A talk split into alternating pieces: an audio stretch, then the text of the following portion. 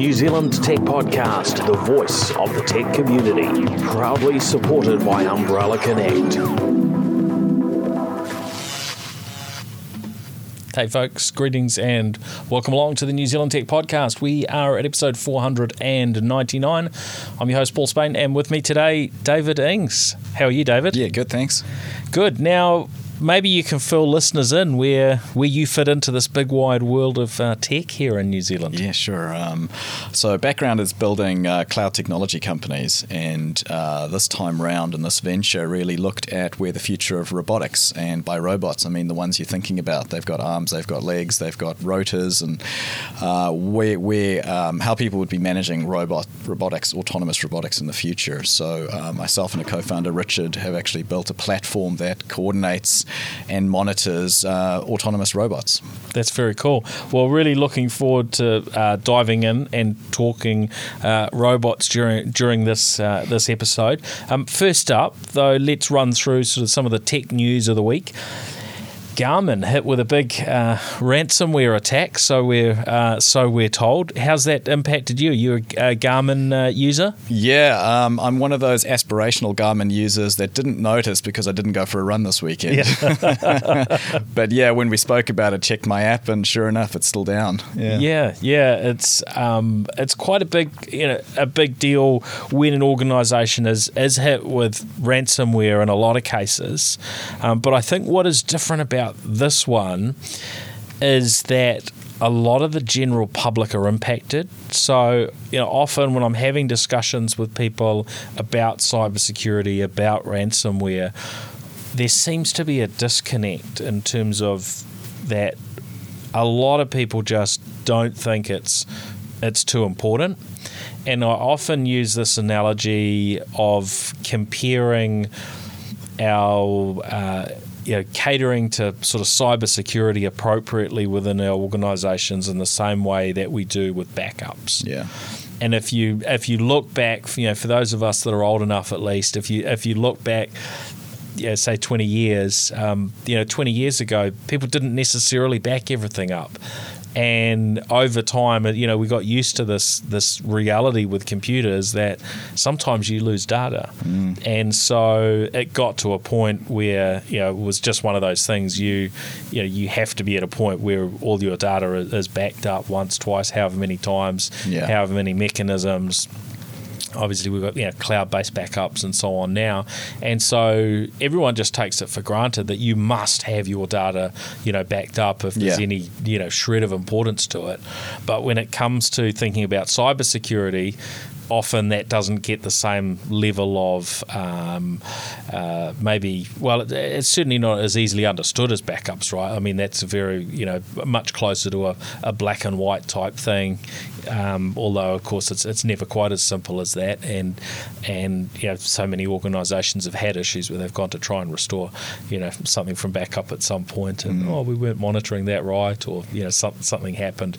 Uh, but those things have got more robust in, in recent years. But there's still that sort of level, I think, where most people haven't been heavily impacted by, you know, for instance, a ransomware attack for it to actually be something that's that's really on their on their radar and is important to them, to, mm. you know, for them to consider. Um, but I think you know maybe this one is is maybe the first of, you know, hopefully there aren't many, but you know, re- realistically, uh, you know, I think that there's such a financial incentive for cyber criminals to, uh, you know, be involved in, in, in cyber crime, whether it's ransomware or you know other things. That this you know probably won't be the last uh, cyber crime that, that impacts uh, you know a, a largish segment of um, mm. the population. Right? No, not not at all. Uh, and again, this is quite a different attack to what happened to Twitter uh, recently as well, which yeah. is you know more related to the insiders. And uh, I mean, we might even talk about that later around robotic security. But um, for for us, it was the first feature we built was a cybersecurity model rather than than last, and we think that's going to be a very big issue for the robotics industry going forward.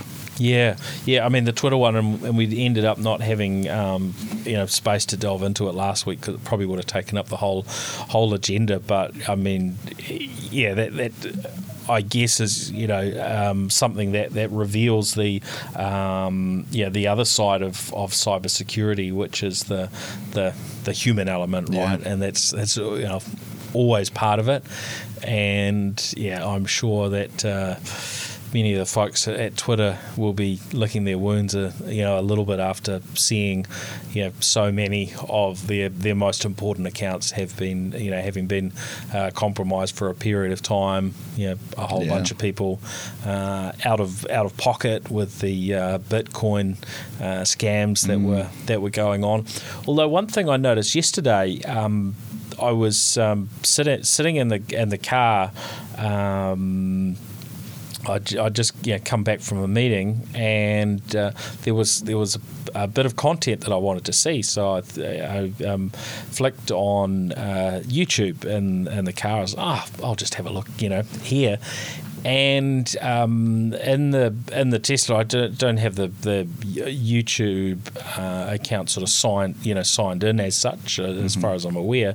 So it was just you know quite generic but it popped up with a video that was live streaming to do with Bitcoin Wow. and basically a Bitcoin scam that was like, hey, you know, for each, you know, you send anything from point, point one Bitcoin to whatever, and we'll send you back twice as much. Now, in the in the top left hand corner of the the video was. Um, who was it? Oh, it was the uh, Winklevoss uh, twins who were you know involved in Facebook and with Mark Zuckerberg and so on in the early days. I think they ended up getting quite a big a big uh, you know payout um, from from Facebook, but and that you know they've had heavy involvement with. Um, with Bitcoin and, and, and crypto. And so there was this legitimate video on the screen, but it was basically surrounded by a whole lot of dodgy stuff. And it said there were huge numbers of people watching this stream, Wow. which is undoubted, and maybe a whole lot of them were bots, mm. but undoubtedly that would have been the reason why the YouTube algorithm would have pushed that to to the top. Mm. And you had this sort of moving bar showing how much you know money people had put in, and yet we're giving away whatever it was, you know, hu it was like we're giving away five thousand bitcoins or something, Unreal, and then yeah. it was just like, oh, massive scam alert. But mm. that that was yeah, this reality. So yeah, there are just so many different ways that we're going to going to you know continue seeing. I think cybercrimes taking place, right?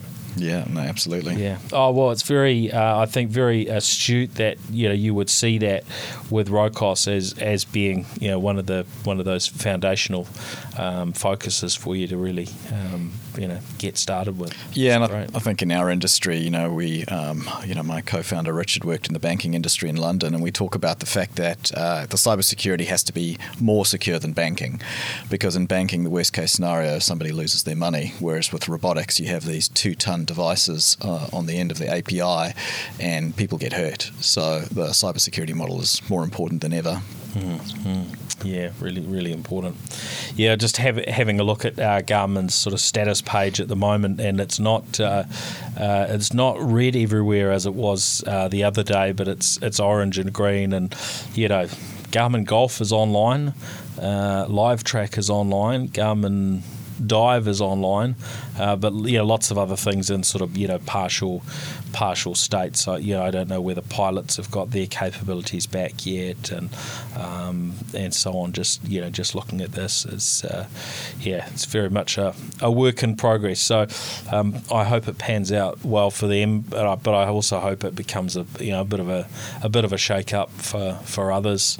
And um, yeah, let's just see how it plays out, and hopefully they'll reveal some more details around what happened. Yeah. Uh, you know, did they pay out the ransom and, and so on? Often this information gets revealed through maybe non-official channels, which is how it came out that they'd uh, they'd been hit by ransomware and people were sending screenshots and other things and releasing them, which yeah, probably internally they wouldn't have felt so good about. But I noticed their share price has already bounced back to to to, to what it was. Yeah. Uh, so I don't know. People have a um, I don't know. Don't give too much importance to these things, but I'm, I'm yeah, certainly heard a few conversations around people saying, "Oh, is it time to, to ditch the Garmin? You know, jump to an Apple Watch, something else." Mm. Um, even just in the short, yeah, what was it? I mean, less than five days that they were down. Sure. Yeah. Um, I see uh, Slack are accusing uh, Microsoft of illegally uh, crushing competition. We were chatting earlier. Uh, you use you use uh, Slack in house, I believe. Yes, we do. Yeah, it's uh, interesting to to see Microsoft getting. Um, uh, I guess this, yeah, this attention from a, a perspective of uh, uh, anti antitrust uh, Yeah. type, you know, anti competitive type complaints. That's that's something that sort of plagued them twenty or, Yeah, I or was about to say, it seems 25, like Back to the 25 years ago, uh, and they've been. I think they've been. They've worked pretty hard to avoid it. Well, may, maybe because Microsoft have been mostly in a position where they just didn't have the level of dominance that they had in the 90s right? But i'm sure they've also been you know been quite mindful because it really tied up their business for you know quite a period of years in terms of litigation and so on. And interesting that this complaint has been filed uh, in Europe, where you know the regulations there are yeah, probably somewhat stronger than what they are in the US in in terms of these uh, these matters, and so you know, even though you know, I think Slack's a US company, as is of course Microsoft, so yeah, an an, an interesting um, an interesting take, and and you know centers on the fact that effectively Microsoft are you know are, are building out a broad productivity suite and one of the tools, uh, you know, just happens to compete with Slack. Although, you know, for many years Slack have been saying we don't, you know, Microsoft don't compete with us, etc., etc. Yeah. Uh, I think they must be finally sort of seeing that it's it's very very hard for them to make new sales when businesses uh, subscribe to Microsoft Suite uh, because yeah, when it comes down to signing the checks, as it as it were, uh, I guess it's all it's digital these days. But Yeah. you know, approving that expenditure when you've got a tool that does very much the same thing, and it's you know, I guess effectively you know free when it's part of a you know a bundle offering. I, I mean, I, I I would imagine uh, that you can buy. Microsoft Teams separately, I'm you know, pretty sure you can with all of their offerings. There is sort of separate pricing, um, but yeah, when you when you buy that Teams offering uh, or the Microsoft offering, that's that comes part and parcel. So, yeah, it's interesting. I, you know, I think they're pushing here that Microsoft should break Slack, uh, should break Teams out so that it's an individual cost for an organisation to pay uh, rather than a, a bundled offering. Which is, Yeah, I think interesting. this technology evolves and it's so heavily integrated. I saw this week my uh, Google uh, mobile app, my Gmail app, suddenly popped up with a whole bunch of new Meet features. Yes. Uh, and so Google's obviously also looking at where they play in the chat space and the video conference space, and they're heavily integrating their suite. So it's going to be interesting to see how it plays out. Yeah, it seems as though uh, Google are really stepping up their game on, on that front, and yeah, they maybe haven't been taken, you know, quite so seriously. Certainly, you know, in the the broader media discussions, which which give you a little bit of insight in terms of what people are commonly using. You know, as far as video, the video side, it was all Zoom, Zoom, Zoom, um, but a bit of Microsoft Teams sort of coming into yeah, even those mainstream media uh, discussions. Uh, Slack and yeah, maybe you know not so much. That's more on the I guess on the the, the chat type uh, communication side. Um, but it does seem Microsoft are, are gaining traction. But I mean, Google have a huge user base, and if they can if they can nail it and get their offerings right in this space, you would tend to imagine that they they're going to gain uh, you know a fair bit of traction. And that will also make life harder for, for Zoom and for, for Slack, right? Yeah, and Zoom always had a dominance because our network connections were not that great, and Zoom had a technical advantage over other people that their video connection was just better than everyone else's. And Yeah. now, as our pipelines get bigger and bigger, it doesn't make as much of a difference. So they're actually losing some of that advantage. Yeah, yeah, yeah.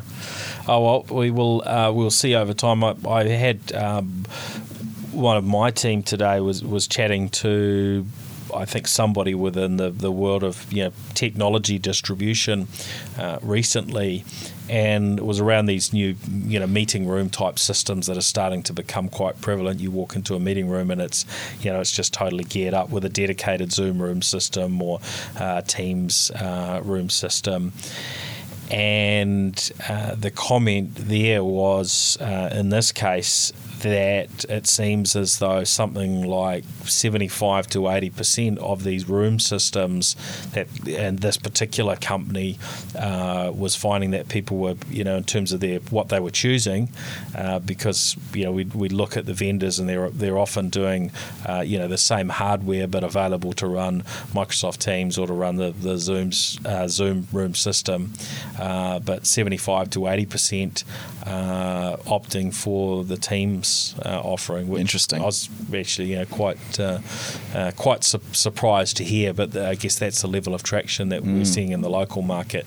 May well be quite different in, in other markets, but Yeah. uh, yeah, certainly Microsoft uh, seem to have picked up their their game. I think uh, you know in the past sometimes they would they would get beaten and you know would, would never be able to get back in the game. But uh, Yeah, we But, see a uh, stark difference between the size of organization. You know, medium-sized organizations might go for Teams, and the really large corporates will be on WebEx or something like yes, that. yeah, yeah, And uh, WebEx isn't the isn't the most smooth experience often, but none of these tools are perfect, are they? And it, and it is very dependent on connectivity and varying other things, right? Yeah. Yeah, yeah. Um, now on to uh, Apple. It was um, interesting seeing news that uh, Apple are beginning to assemble um, iPhone 11 in India. And you know we've talked about the the I guess the different sort of geopolitical realities that are that are going on and impacting things. Um, India is in this uh, position where they've got that scale of China, and so they're able to to control things more than you know most other countries. I think we've maybe seen uh, similar moves to what India are doing, and and I guess their approach is basically saying either you make your smartphones here in India, or you pay quite a big import tax to bring your product in from other markets. And Brazil have uh, taken a somewhat similar approach in some areas. I'm not sure specifically whether smartphones is is within that realm, but I I know uh, Brazil, you know, and again they've got a big, a really big scale, not quite the the same scale as India, uh, but they you know they're able to. Um, dictate a, a little bit, and that's why we, you know, we see, you know, probably um, a higher level of manufacturing maybe uh, in Brazil than, than there would be otherwise, because they're, they're really trying to encourage that uh, happening locally. So yeah, seeing that, um, yeah, Foxconn, who are Apple's uh, manufacturing uh, partner, basically starting to, you know, assemble iPhones there is um, is an interesting move and. I think yeah, part of a trend that we are seeing, which is uh, a lowering of reliance on China to do all manufacturing for everybody. It wasn't that long ago; it was you know, pretty much guaranteed.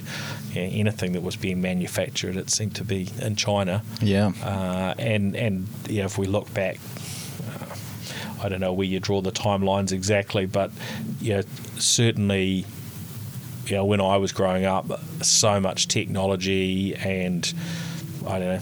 Um, plastic and those sorts of goods was coming out of Taiwan, right? And now, you know, Taiwan it's it's too expensive to get things made there, so it's moved to China. But now we're we're starting to see it fra- maybe fragment up a little bit more, which it's probably got some you know some reasonably positive flow on. So, you know, I think that the the world doesn't have all its eggs in in one basket from a manufacturing perspective. Yeah, and you wonder what the background for India is if it's related to the the China uh, conflict at the moment, if that's a factor, just like with them banning uh, you know forty odd apps mm. with Chinese backing, or if this is just the nature of protecting their their industry and forcing production to come through. Yeah, yeah, yeah.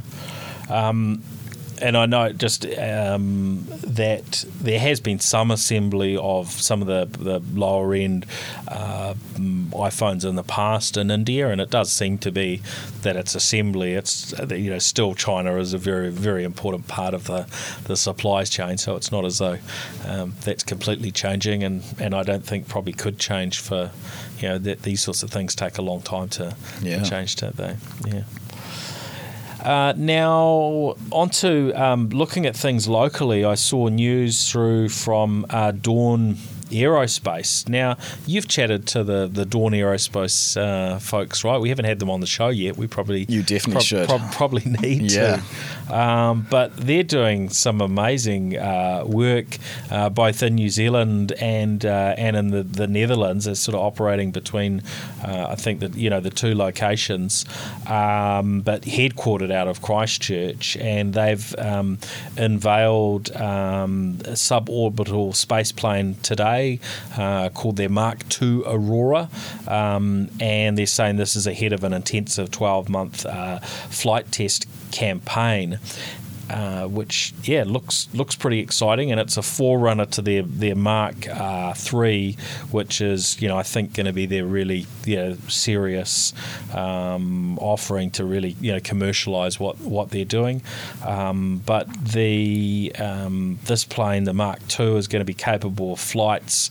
Uh, they're saying um, to above hundred kilometre altitude, which is, is very much uh, the border of space, which is yeah is very very cool. Now they're um, I guess the the the thing about their planes is they're they're more um, I guess drones than traditional uh, planes, aren't they? I mean, they, they look like a, uh, sort of uh, a variation. Um, yeah, between a you know traditional sort of I guess military drone that we've seen in the past, you know, not a manned drone, uh, and I guess you could say a space shuttle, and that you know they are you know they are able to uh, get up very very high, and um, you know I think uh, you know in the future the the aim with the uh, certainly with the Mark three um, will be around delivering um, satellites up into orbit, and they're talking sort of fifty to 100 kilogram uh, satellites. So Which that's still pretty them, decent. That's yeah. pretty cool. Yeah, mm. I mean that puts them on something of a of a um, uh, a collision course um, with Rocket Lab. Uh, so slightly, you know, there's a there's a potential, you know, crossover, and um, you know, in terms of what they're what they're doing. I'm sure that you know, there'll probably be a, a, difference in which you know which customers would suit uh, each business, but it's certainly a very much a sign of the sort of acceleration we're seeing around being able to get uh, get satellites up uh, into space at um, you know, ever decreasing costs. Yeah. Um, very, very cool. Uh, now, uh, oh, the the last one I wanted just to just to um, touch on locally was this uh, uh news piece around uh, Sealord uh, being fined, and the headline I read was sort of highlighting a the the particular fine that they had. Um, had received, which uh, wasn't a large amount of money. I think it was yeah, twenty four thousand uh, dollars, and that was kind of the big part of the uh, the headline. Um, but also tucked into the headline was that they forfeited a vessel, and so I delved a little a little bit deeper into this, and I thought, well, I wonder whether you know, was this a big deal? What's you know, what's the value of this vessel, and could technology, uh, you know, play a part in it? And sure enough, the the big part was that this vessel was worth sixteen million dollars, um, and really what you know what had happened for Sealord there was they, you know, they hadn't stayed within these sort of, um, you know, I guess somewhat sort of virtual boundaries because mm. it's uh, you know there's no big uh, painted mark on the uh, on the ocean telling you where you can and can't go, um, but yeah, pretty amazing that uh, you know, an organisation with with an asset like that that must have understood the implications of um, yeah, basically fishing you know within areas that they're they're not uh, supposed to not supposed to be um, could have some pretty big implications for them. Yeah, and I guess um, with technology nowadays, it's pretty unbelievable to think that they didn't know exactly where they were on a map.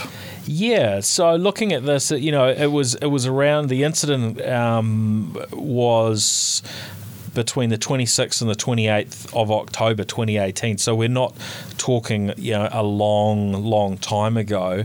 And there's talk now. Oh, now we have available the um, the technology that would, you know, will sound alarms and alert us if we go outside the area. But I mean, that wouldn't have been you know I wouldn't have I wouldn't have thought it would have been too hard to have had that technology in in place at that point in time. There must have been, I mean, I can only can imagine some disconnect between those that understood the legal ramifications of, you know, fishing in the wrong area, and those with the you know technological nous to under, understand. Look, if it's going to cost us this much, mm. then you know if you, you go to your uh, you know whether it's internal or, or external sort of technologists and say, hey, we've got this risk. It could cost us a huge am- amount of money uh, if we go and fish in the wrong areas.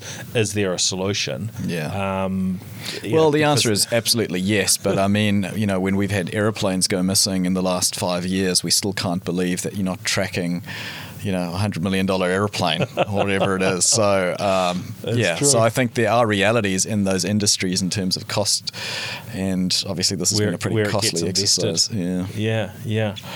But sometimes there's there's yeah maybe things are just the the way they've always has been they always have been and yeah things aren't necessarily getting communicated or elevated in terms of in terms of importance because if if this has happened now presumably it's been a risk for yeah for, for some time, right? Yeah, yeah, yeah.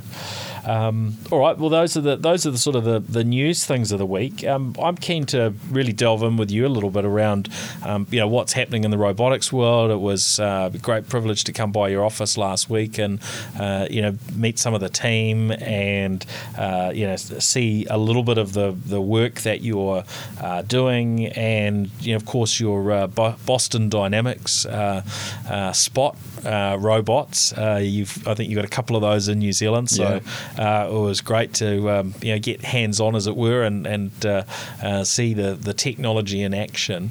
Um, but I thought it'd be it'd be good to maybe just sort of you know hear from from you as someone who's been you know really embedded in this robotics space now for um, well, I guess how long have you been running with Rocos? Couple of years, two and a half, just two over two and a half years, yeah. yeah. yeah. Um, and what were you doing before that that really sort of you know sparked the idea to start up Rocos? Yeah, well, my co-founder and I have actually worked together on and off for about 20 years, and our area of specialization is really in cloud architecture and building big scalable cloud systems. So, uh, cloud infrastructure has matured significantly in the last 10 years. And uh, we were building robots for fun in our garages, as you do uh, in the technology industry. And the first thing as a cloud architect you want to do with your lawnmower robot that you've just made is to be able to connect it from your phone. And going through the tech stack and learning about robotics, you suddenly realize that uh, the robotics that's been built has been built by mechatronics engineers, AI experts, and uh, they really haven't had to invest a lot of time and money in the ability to connect that robot to any third party system. And uh, for us, we looked forward and said, look, where is the industry heading with autonomous robotics? You know, you will be seeing robots doing last mile delivery, little buggies bringing you pizza. There'll be drones doing deliveries. There'll be you know survey robots, there'll be um, uh, agricultural robots, there'll be you know cleaning robots in airports, there'll be security robots, and uh, it's an inevitability that this is coming. And the question was, you know, we thought it was relatively obvious you'd need a central system to connect those robots, monitor them from a remote location, and be able to control and coordinate them from that central system. And then further out than that is how do you integrate those robots with existing digital systems? And so at that point, we realized that this was really uh, something that was going to come in the future, and we were quite uniquely placed understanding robotics plus cloud infrastructure on actually creating a business out of it um, and raise some money and launch the business. Yeah. How hard was it to raise that money initially? I think when you and I were chatting, yeah, you said you, you had that challenge that you know you were asked, well, who else is there in in this field? And that's you know something of a validation uh, for you know venture capitalists as, as well. Does anybody else see this as important? Yeah. Or are, or are you dreaming? And it, you know, I think at that stage maybe you couldn't name any other uh, you know competitors. no, not at that stage. Um, yeah, there were people nibbling on the edges of, of, of that that, but but not complete match uh, competitors. I think New Zealand's lucky in that early stage investment. We've got uh, a very generous angel ecosystem, uh, and it was Icehouse Ventures that stood up. Uh, Robbie Paul from Icehouse Ventures that uh, put me in front of initially Tuhua, which is one of their funds. Yes. And uh, I was just at a barbecue with him, and I said, "How early is too early?" And he said, "Well." Come and pitch and we'll find out. yeah, that's great. and uh, yeah, we joined an accelerator there called Flux uh, at the Icehouse, yeah. and um, yeah, and basically been growing from there. And I think I say generous because I think in the very early days of a business venture like that, even now uh, we are quite early. So two and a half years ago, we were even more early uh, than that. And I think if you look at the angel investors in New Zealand, I think there is definitely this aspect of yeah, we'd love to get a return at some point uh, maybe, hopefully, maybe 10 years, maybe 15. Yeah. They're pretty realistic about that. But on the on the flip side, they're often successful entrepreneurs that have made some money internationally and are giving back to the community. And they're saying, on the one hand, we'd love to make some money. Uh, this is part of kind of a hobby that we have. But on the other hand, it's about uh, stimulating the economy, uh, backing you know young entrepreneurs to create businesses. And uh, so New Zealand's quite lucky from that perspective to do really early stage ventures. yeah. yeah. That's great. And I think the Boston Dynamics, uh, you know, technology has has caught a lot of attention over the last few years with the videos that they've shared online.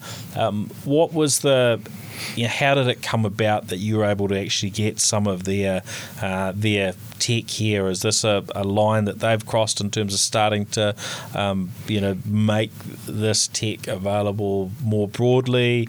Uh, was it a funding thing? How did that sort of combination come come together? Yeah, so we uh, have actually are working with an international energy company that's doing inspection uh, with Boston Dynamics jo- uh, robots, and in the early days when we were pitching for that work, we actually reached out to Boston Dynamics and actually said, "Look, we have this platform that connects and monitors." robots from a remote location.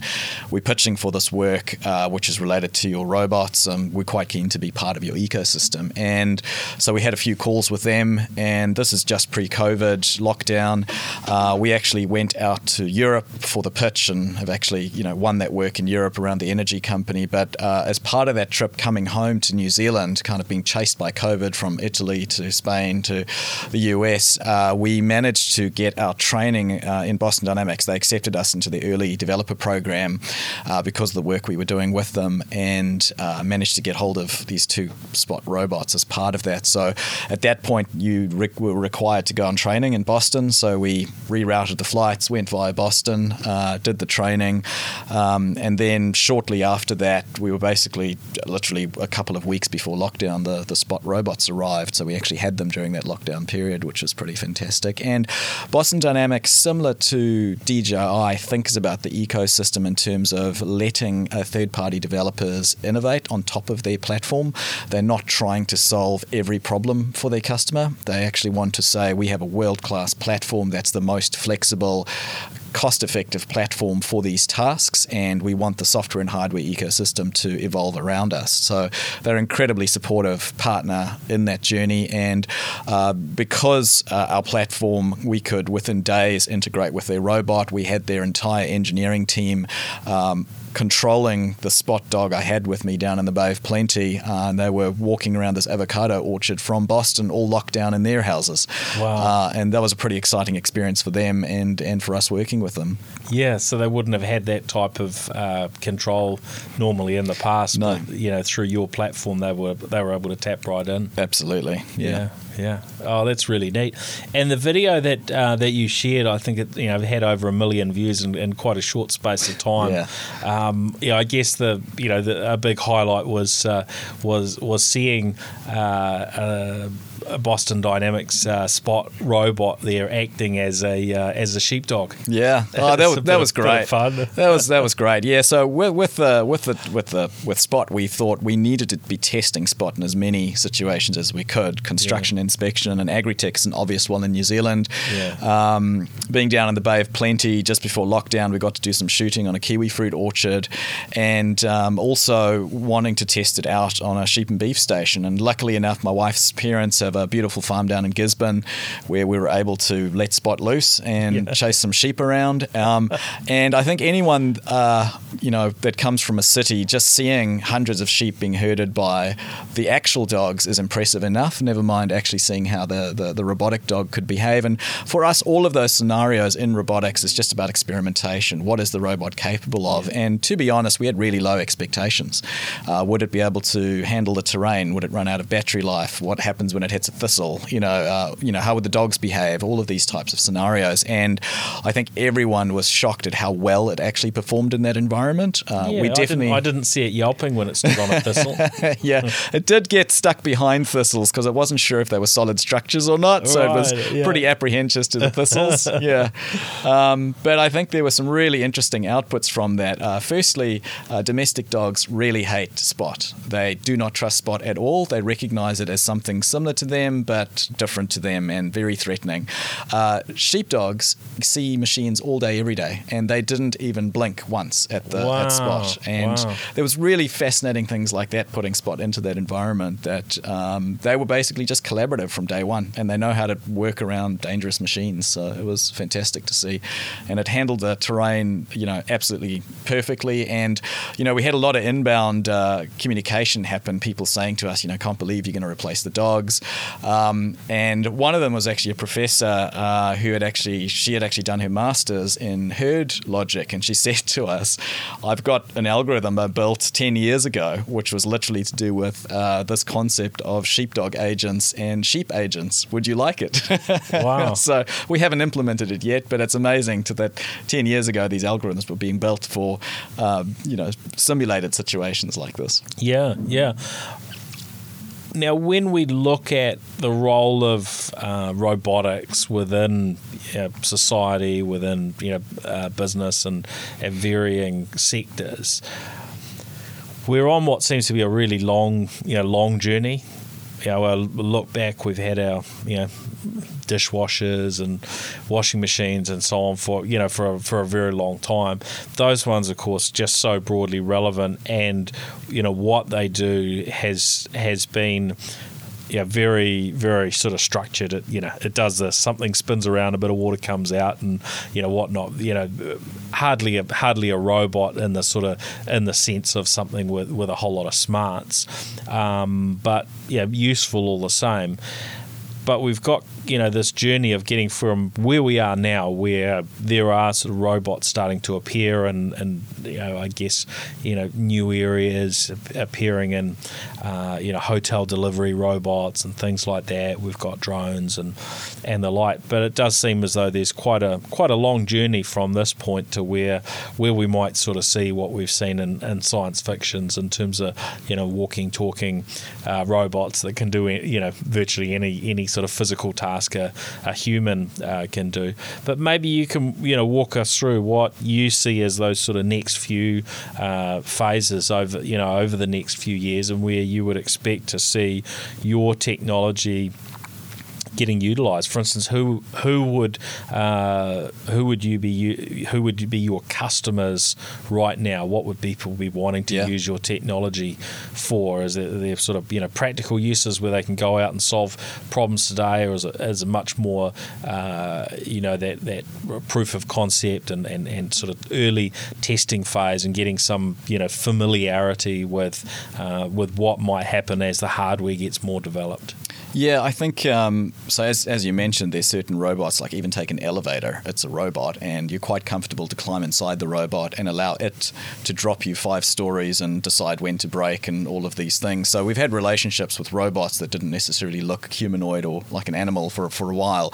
Uh, but the progression has been quite slow since the elevator was invented. We didn't make much progress for a long period of time around it. And uh, I think the big difference with the robotics now is them being able to operate in unknown environments. An elevator, uh, um, a washing machine, it, it operates in a very known environment and it's got a very specific purpose. So, so we really classify our software generally useful for mobile robotics. So generally, it's got legs, wheels, rotors, propellers, some, something of that that sense, um, and in order to operate in an unknown environment, it needs sensors, it needs input, it needs vision systems, it needs sonar, it needs LiDAR, it needs all of these kind of inputs. In the last 10 years, there have been massive breakthroughs in machine learning uh, and AI systems that allow these robots much more effectively and much more cost effectively to actually navigate their environments. And that's one of the big breakthroughs, really, that's enabled this. So, very cost effectively, with $1,000 worth of hardware, you can have a pretty sophisticated robot that can navigate its environment. And the question then, uh, you know, we talk about PhDs have spent the last 10 years in the lab trying to get this robot to A, not fall on its face, B, navigate an environment and not bump into things. And um, now we can do those pretty effectively, very safely. And uh, just look at your Tesla, you know, it can navigate pretty safely and on its own, and if not more safely than a human driver. So the question now is how can you um, add components to these robots to make them generally useful? And so obviously, last mile delivery is a very big category around having rovers and drones actually delivering goods. You know, the total addressable market in that industry is absolutely humongous, but they struggle from the fact that you're trying to put a robot in an environment that's difficult to change. So you have a robot that has to uh, not run over people on the sidewalk or actually work alongside bicycles and vehicles and cross roads and respond to traffic lights. So those environments come with uh, legal uh, constraints, they come with health and safety concerns. So the bar is exponentially higher to get robots operating in those public environments that are difficult to change for robots. And so, what we are seeing is where robots have had in the last year a huge explosion in terms of uh, commercialization and, and, rollout is in much more controlled environments. Uh, we talk about agriculture being a really perfect environment to Sure. experiment in. Yeah, yeah. Uh, people know how to deal with dangerous machines. Uh, you know, in a, in a farming environment, if a tractor rides over your foot, it's pretty much your fault, not the tractor's. Uh, you were just in the way and you shouldn't have been. Whereas if a robot drives over your foot in the sidewalk, it's definitely the robot's fault. Yeah. Uh, so, so agriculture has some interesting characteristics, but also some challenges around robots. Um, if there's only a seasonal reason for the robot to exist, what do you do with it uh, the other part of the year? Um, and then just generally indoors. So obviously, warehouse robotics has had this, uh, you know, in the last 10 years, looking at Amazon and what they can do with warehouse robotics. It's a known environment. It's a health and safety lockdown environment. It's a flat surface floor. Uh, it's a well mapped environment. Um, and these robots can be incredibly efficient. So moving on from that, things like cleaning robots uh, have, are starting to have a big uptake um, uh, in the industry. Known environments, they can operate either with humans around, or you can run them when the humans aren't in the, you know, uh, airport or shopping mall or uh, supermarket or something like that. So, uh, security robots are becoming more and more popular now, which is effectively just a security camera on wheels. Uh, and again, you've got machine learning algorithms that can identify if people should or shouldn't be in certain zones. So, security is a fantastic application uh, for robotics, which is taking off. The other big one we're seeing now is in hospitals, and hospitals have a number of use cases where there's a lot of uh, tasks that skilled people are doing that is kind of unskilled labor. So, um, taking linen from a specific room in the hospital and taking it to be to be washed. Uh, so, linen delivery robots. Uh, the sterile equipments are going from the room that actually sterilizes the equipment to the surgery room uh, is a requirement. Drug delivery robots that'll go to a pharmacy on site and actually get an accurate, uh, you know, prescription for a patient and take it to to the patient's room. And it's also dramatically improving the quality of uh, the delivery. You're getting far less um, mistakes being made by the system, uh, and soon you can start tying these automations together. So not only at the pharmacy is it's not necessarily a human giving the drug dispensing to the robot. It could be a robot arm taking the drugs out of a dispensing unit, packaging it, giving it to the robot. So very quickly, it starts looking like quite a futurist scenario, and you're starting yeah, yeah. to literally design hospitals with extra lanes uh, and lanes deliberately for robots. They're putting extra Wi-Fi and connectivity infrastructure into hospitals to accommodate these types of scenario. You actually start getting congestion problems, uh, and there's a Changi uh, hospital in Singapore has has had to build algorithms to deal with congestion with their robots because uh, three robots need to get through the same corridor and they have to, you know, find out who's going to go first. So, so those areas are starting to absolutely take off. And what we're finding is uh, in the verticals where you start getting traction, the acceleration happens far quicker than people think it would. But the areas where they haven't got tra- traction yet, you know, like last mile delivery or autonomous taxis, it takes way longer than people think. But it'll be one of those overnight explosions that when it does take off in those verticals, it'll be a very very quick transition because you know inevitably the numbers have stacked up for that for that vertical and the That's safety right. issues have yeah. been taken care of. Yeah, when when the numbers sort of stack up, it's uh, it becomes hard to do anything else, right? Yeah, it's, it's that thing if you're going to be disrupted if you don't get on get on board quickly. Yeah. Yeah. Oh, that's that's really interesting and. Um, when you know when you look at the sorts of are those areas that you've mentioned areas that that Rocos is in, is involved in right now? Those are the sorts of areas you're yep. getting involved in. Yeah, yeah, absolutely. But I mean, we have other categories like biosecurity with boats. They have autonomous boats that can actually uh, manage marine sanctuaries and actually monitor if anyone's in the marine sanctuary that shouldn't be there. Those boats can live out in the ocean for months at a time using solar and those types of energy sources. And uh, other industries like agriculture. Obviously, we do a lot of work in Australia In agriculture and mining uh, in the robotic space. And in the Nordic regions, there's drones monitoring uh, shipyards uh, as well. So there's this massive variety of, of, autonomous robots. And I think one of the early questions when we founded the company was just like in the drone industry, would you land up with a provider like DJI that owns 80% of the industry? Would you land up with a rover platform that's 80% of the market? And it turns out the answer is no. There's a very wide variety of robots. And I kind of talk about the analogy of mobile apps. You know, in the old BlackBerry days, it's like how many apps could you possibly use? You know, email, calendar, maybe a snake game, and then you start running out of options. Whereas now there's hundreds of thousands of quality apps in the App Store. And with mobile robots, every week we we see robots that we never thought, you know, we didn't even conceive. Um, they're chasing chickens and stopping them laying eggs in certain parts of a barn. They're uh, chasing geese off of um, private private estates in Minneapolis so that the geese don't mess on the lawn. Yeah. Uh, there, there, there's just this massive variety of robotics, and because the price is coming down so dramatically, uh, you can put them into these incredible scenarios. Yeah, and I guess that you know the great thing about doing the software layer, you know, which you're you're doing, you know, that that can scale infinitely, right? And uh, you know, if you're if you're making the the robots, and particularly if your software can work with all of them, which is, is I guess your your approach, right, which is to work with as many vendors as possible. Yeah, there, there's a you know a degree of there being a you know a race to the bottom on on, on pricing, and I'm sure you know the best uh, the best robots most reliable, you know, safest, most you know, well built and so on, you know, are always going to command a, a, premium, and there'll be premium brands as as, as we've, um, you know, I guess seen in, in, in other sectors. Mm. But uh, um, if you can have that sort of software piece and, and get a reasonable uh, chunk of that market, then uh, you know that's a that's a pretty ex- exciting business, I think, long term. Yeah, and we talk about advantages and disadvantages of being in New Zealand, and you know, certain countries like China would have a massive advantage in access to hardware expertise and building, uh, you know, the robots and manufacturing them at low cost and things like that. So uh, it's obviously possible to build robotics from New Zealand, but it just increases the the the, the, the, the scale and problems that you face uh, in distribution and, and those types of challenges. And obviously in software, New Zealand does very well creating enterprise software for the world. And um, so yeah, so we we love being here and being able to do that, and we don't have logistics problems getting our software out. Yeah, yeah, that's great.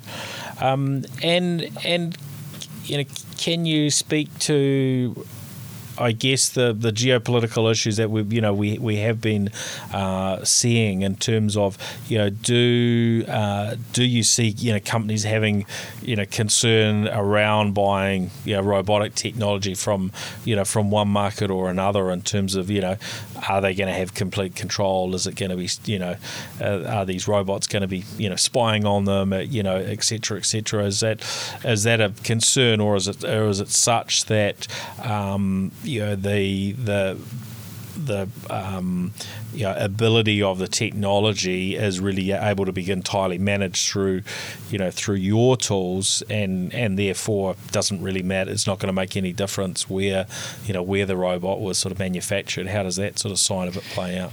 Yeah, I think all of those are concerns. I think those concerns are not getting taken as uh, seriously yet. But I think as soon as big Fortune 500 enterprises start adopting robotics more aggressively, uh, the companies will have to be making a lot of those decisions. And we see a bit of that. So, for example, the hotel delivery robot industry out of China, it's already a very mature market. You can, tra- you know, half the hotels in Shanghai will have uh, delivery robots. and when they sell into uh, Western hotels in the US, the concern of a robot having a camera and actually being able to film your guests is a massive privacy concern. And it's not even that film being accessible to a specific nation. It's about can a hacker get access to the, the video. So so those robots have been you know future generations of those robots are built without cameras. Literally, there's no hardware. It's lidar and laser and, and those kinds of technology, so that you can't even capture that type of data. Uh, and secondly, yes, for companies like us, we're the ones monitoring and coordinating coordinating the activities of the robot. So the robot is whitelisted to only communicate with our platform. We have a partnership with Microsoft. We host in Azure. So there's very tight control around where the data can actually be sent out and communicate, which um, alleviates some of those concerns. But obviously, if you look at the US military banning DJI use in, in some of those applications, uh, those are going to just continuously be be concerns. Yeah, yeah, yeah. Oh, that's fascinating. And um, just lastly, if we've got you know listeners listeners that are wanting to uh, maybe get a bit of you know hands-on time with uh, with with some uh, robotics, and they're wondering you know where, where to get started. What's your uh, recommendation on that front? Yeah, uh, and we spoke about this the other day, and I, you know, the first thing I said is really uh, go and do the research on building your own robot. And I recommend a drone as a really great, fun project to build. Uh, you know, for hundred dollars, you can get all the components you possibly need off off AliExpress or one of these, and have them delivered in a couple of weeks, and, and get to it in a summer holiday with with your kids or etc. Uh, the only downside of it is that research is hard. Uh, you actually actually need to trawl geek websites looking for tutorials on what components you need. You need to learn about voltage, you need to learn about control systems. Uh, and I think it's a great example of where the robotics industry at. It is it is very hard. Uh, and uh, in the robotics uh, software industry, uh, you know, the robotics teams always say that um, everything is hard and, and we've just seen everything we do is the same. So so so go ahead and do that. The, the easy option is go buy one of the new Lego Mindstorm kits, but it's very much a filtered down experience experience yeah, of what yeah. real robotics is about. Yeah, yeah, yeah. Oh well, that's uh, that's fascinating. Um, it's been been fantastic to chat, David. Yeah. Um, and now I want to uh, give a huge uh, show of appreciation to our show uh, partners: uh, Sumo Logic, uh, Vodafone, Spark, Vocus, HP. Samsung, Gorilla Technology, uh, and of course our uh, headline partner, Umbrellar Connect, who uh, who if you look on their uh, their website, they're uh, they're, they're pulling together uh, you know more uh, content on the tech front uh, every day. So it's interesting to to really see that that that platform get kicked off here in New Zealand. Um, so thanks everybody for for listening in, and thanks David for coming on the show. Thanks for having me. Um, where do people track you down if they want to get a bit more get a bit more information? Um, is your website the best on place? Website, Excellent. rocos.io, Yep. is up and running. And uh, feel free to reach out on LinkedIn if anyone wants to talk to me personally. Excellent. That's great. Thanks, David. Thanks a lot. Thanks, everyone. Catch you next week. See ya.